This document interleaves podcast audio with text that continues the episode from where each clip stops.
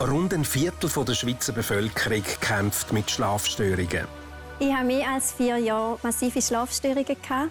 Und irgendwann ist es mir so schlecht gegangen, dass ich nicht mehr gewusst habe, wie ich das Leben kann bewältigen I can't get no sleep. Wenn du nicht schlafen kannst, im Fenster zum Sonntag.